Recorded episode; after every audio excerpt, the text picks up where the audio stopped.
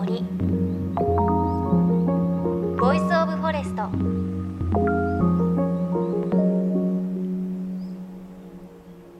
おはようございます。高橋真理恵です。さあ、お彼岸の時期ですね。いよいよ本格的にね、暖かくなってきますよね。あの我が家はお墓が御殿場にあるので、この時期お彼岸にね、あの御殿場にお墓参りに行きます。結構家族総出で行くんですけれども、この時期行くと梅の花がすごく綺麗なんですよね。で、あの子供の頃からこの時期にお墓参りに行って、で帰りはなぜかロシア料理を食べるのが定番になっていて、みんなでこうロシア料理、なんかこうスープの上にパイが乗っているやつとか食べて、で最後にロシアンティーを飲むっていうのがもうね、子供の頃からの思い出です。なのでロシアンティーすごく好きなんですよね。あの紅茶にちょっとジャムを入れていただくやつですけれど、なんかこうお彼岸の時期っていうのはお墓参りもそうなんですけれど、お墓参りプラスちょっとしたイベントっていうのがすごく楽しみな時期だったりします。さあ、 ジェイエフエヌさんじゅうはち 局を結んでお送りします。命の森ボイスオブフォレスト。この番組は鎮守の森のプロジェクトをはじめ、全国に広がる植林活動や自然保護の取り組みにスポットを当てるプログラムです。各分野の森の賢人たちの声に耳を傾け、森と共存する生き方を考えていきます。さて、今日はスタジオにちょっと変わったジャンルの写真家の方をお招きします。その名もスズメ写真家。スズメの写真を中心に撮影写真集を発表されている上田浩二さんをお迎えします。なぜスズメといろいろね、疑問が湧き上がりますが、かなり奥の深い世界があるようです。お楽しみに。 ジェイエフエヌさんじゅうはち 局をネットしてお送りします。命の森ボイスオブフォレスト、今日も最後までお付き合いください。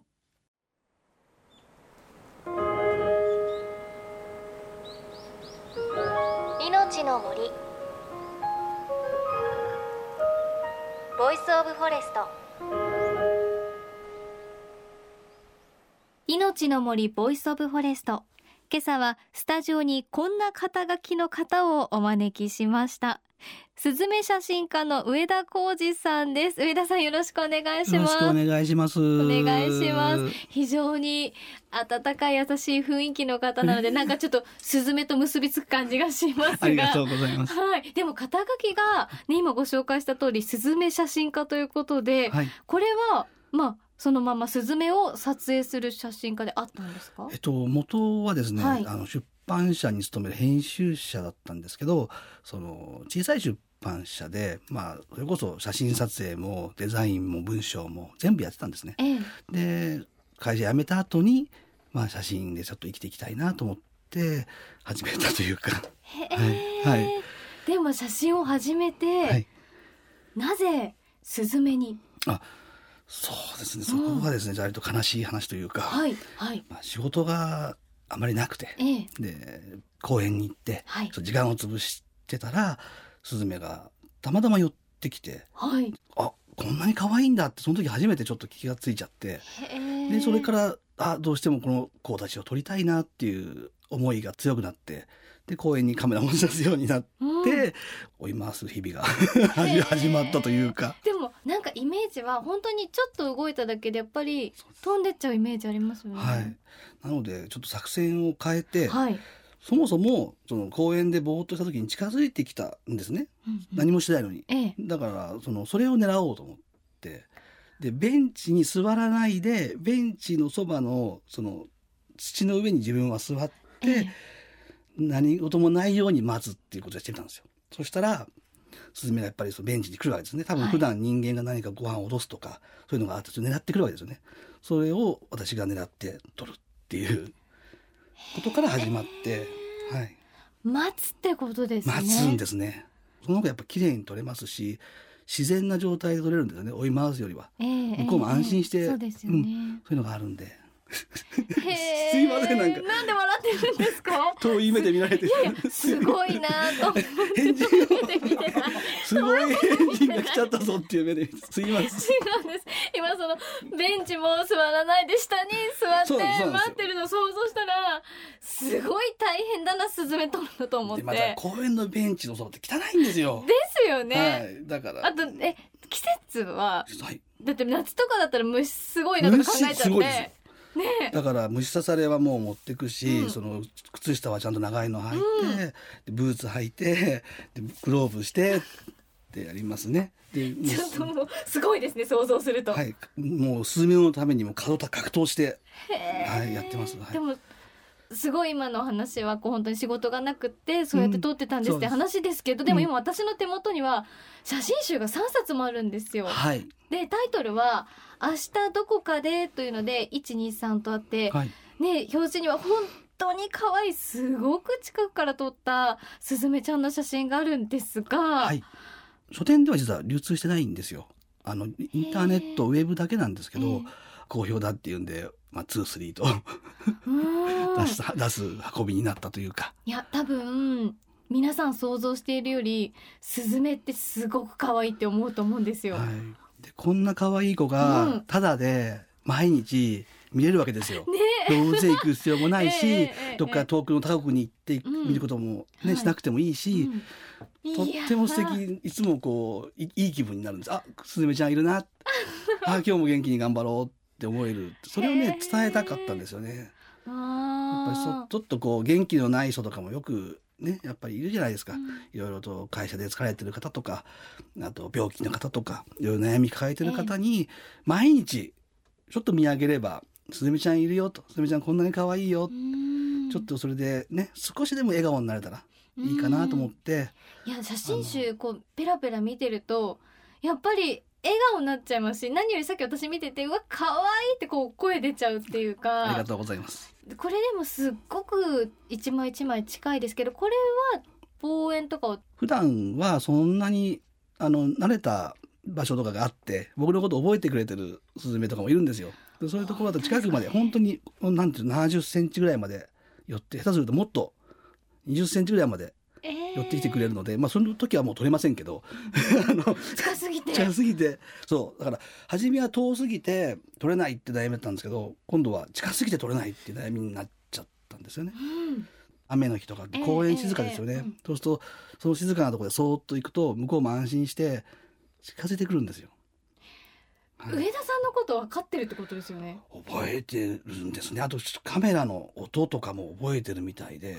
なんかあのー、今でいうと桜を撮ったりしてると、はいはい、カシャカシャカシャっと落としますよね、ええ、そうするとピュッピュッピュッって首出すんですよ。で、えー、おおあれじゃない あ, あのおっさんじゃないって上田じゃない、うん、上田じゃないのあれってほわーって来るんですよね、ええ、うちは来ない時もあるんですけど、ええはい、あの慣れた子は割と来てくれて、それはすごい発見です。そうなんですね。覚えてます。逆に怖い思いをした時も覚えてるので、やっぱ怖がらせちゃうともう多分あんまり寄ってこなくなっちゃうと思うんですけど、うん、割と頭のいい動物だって言われてて、あの昔々はあの芸も仕込めたっ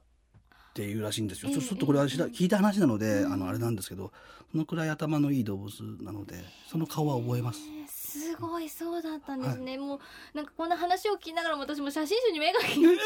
可愛くてなんかこうちょっと水に浸かってブルブルってやってるところとか、はい、モフモフな感じとか、はい、落ち葉のお布団に入ってるよとか、はい、もうたまらないんですけど、はい、え上田さんがこれいいよ会心の一枚だよみたいなの、うんあります？そうですね、いろいろあるんですけど、ええ、さんさつ出してみて、はい、あの最後のあの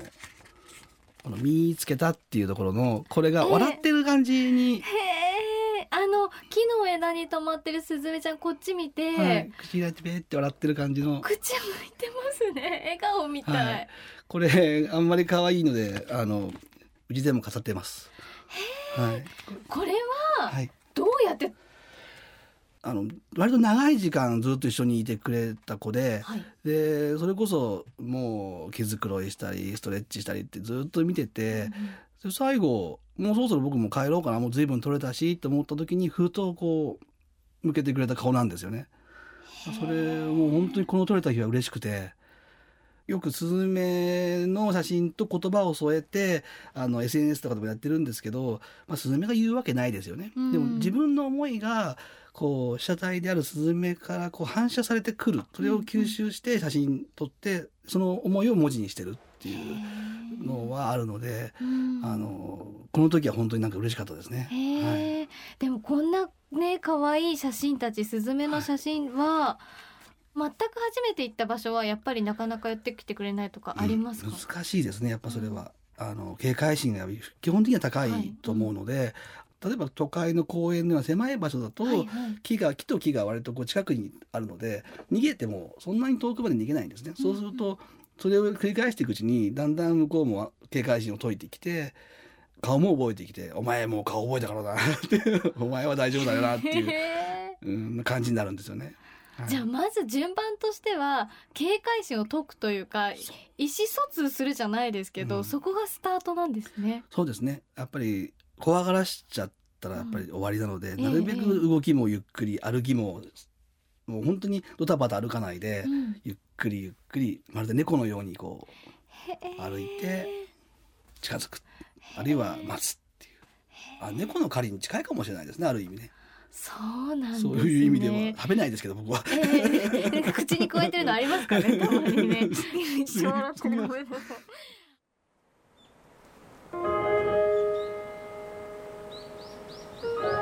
命の森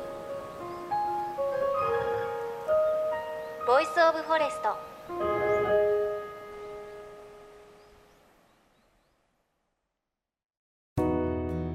ジェイエフエヌさんじゅうはち 局では東日本大震災で被災した沿岸部に津波から命を守る森の防潮堤を作る鎮守の森のプロジェクトを支援する募金を受け付けています。この命を守る森づくりに取り組んでいる エーアイジー 損保は中小企業を災害や事故から守る損害保険のラインナップビジネスガードを法人会会員企業の皆様に提供しています。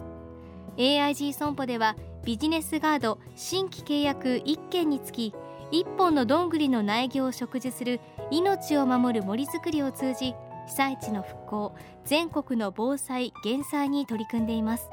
詳しくは番組ウェブサイトをご覧ください。命の森ボイスオブフォレスト、今日はスズメ写真家の上田浩二さんにお話伺いました。いや上田さん本当にスズメ愛があふれる方なんですね。もうあふれ出してあふれ出してしょうがなかったんですが、その様子伝わったでしょうかね。最初はこうベンチに座ってちゃダメなんですね。スズメと猫、ね、仲良くなるためにはこうベンチの下にちょっと視線を下げてなんかこう自然と馴染むようになって向こうから近づいてくるのを待つということでしたが、でもねその苦労というか本当にスズメに対して愛を持って写真を撮っているなっていうのが本当にねこの明日どこかで写真集でわかるんですが、あの会心の一枚とおっしゃっていました。見つけたって書いてあるスズメの写真なんですが木の枝に止まっていて本当にねこっち見て笑ってるんですよね。この視線の先にあの上田さんがいらっしゃると思うとこの表情したのは本当になんかこう意思疎通をしているというか語りかけているというかそんな感じがねしてしょうがない写真です。すごく癒されるのでぜひね皆さんにチェックしていただきたいんですが、上田浩二さんのスズメの写真集明日どこかでいちからさんはウェブサイトを通じて購入することができます。詳しくはこの番組のブログのリンクまたは明日どこかでスペース上田浩二と全部ひらがなで検索してみてください。来週も引き続き上田浩二さんにおすすめなレアなスズメのポーズなど伺っていきます。そして番組ではあなたの身近な森についてメッセージをお待ちしています。メッセージは番組ウェブサイトからお寄せください。命の森ボイスオブフォレスト、お相手は高橋まりえでした。この番組は エーアイジー 損保の協力でお送りしました。命の森ボイスオブフォレスト。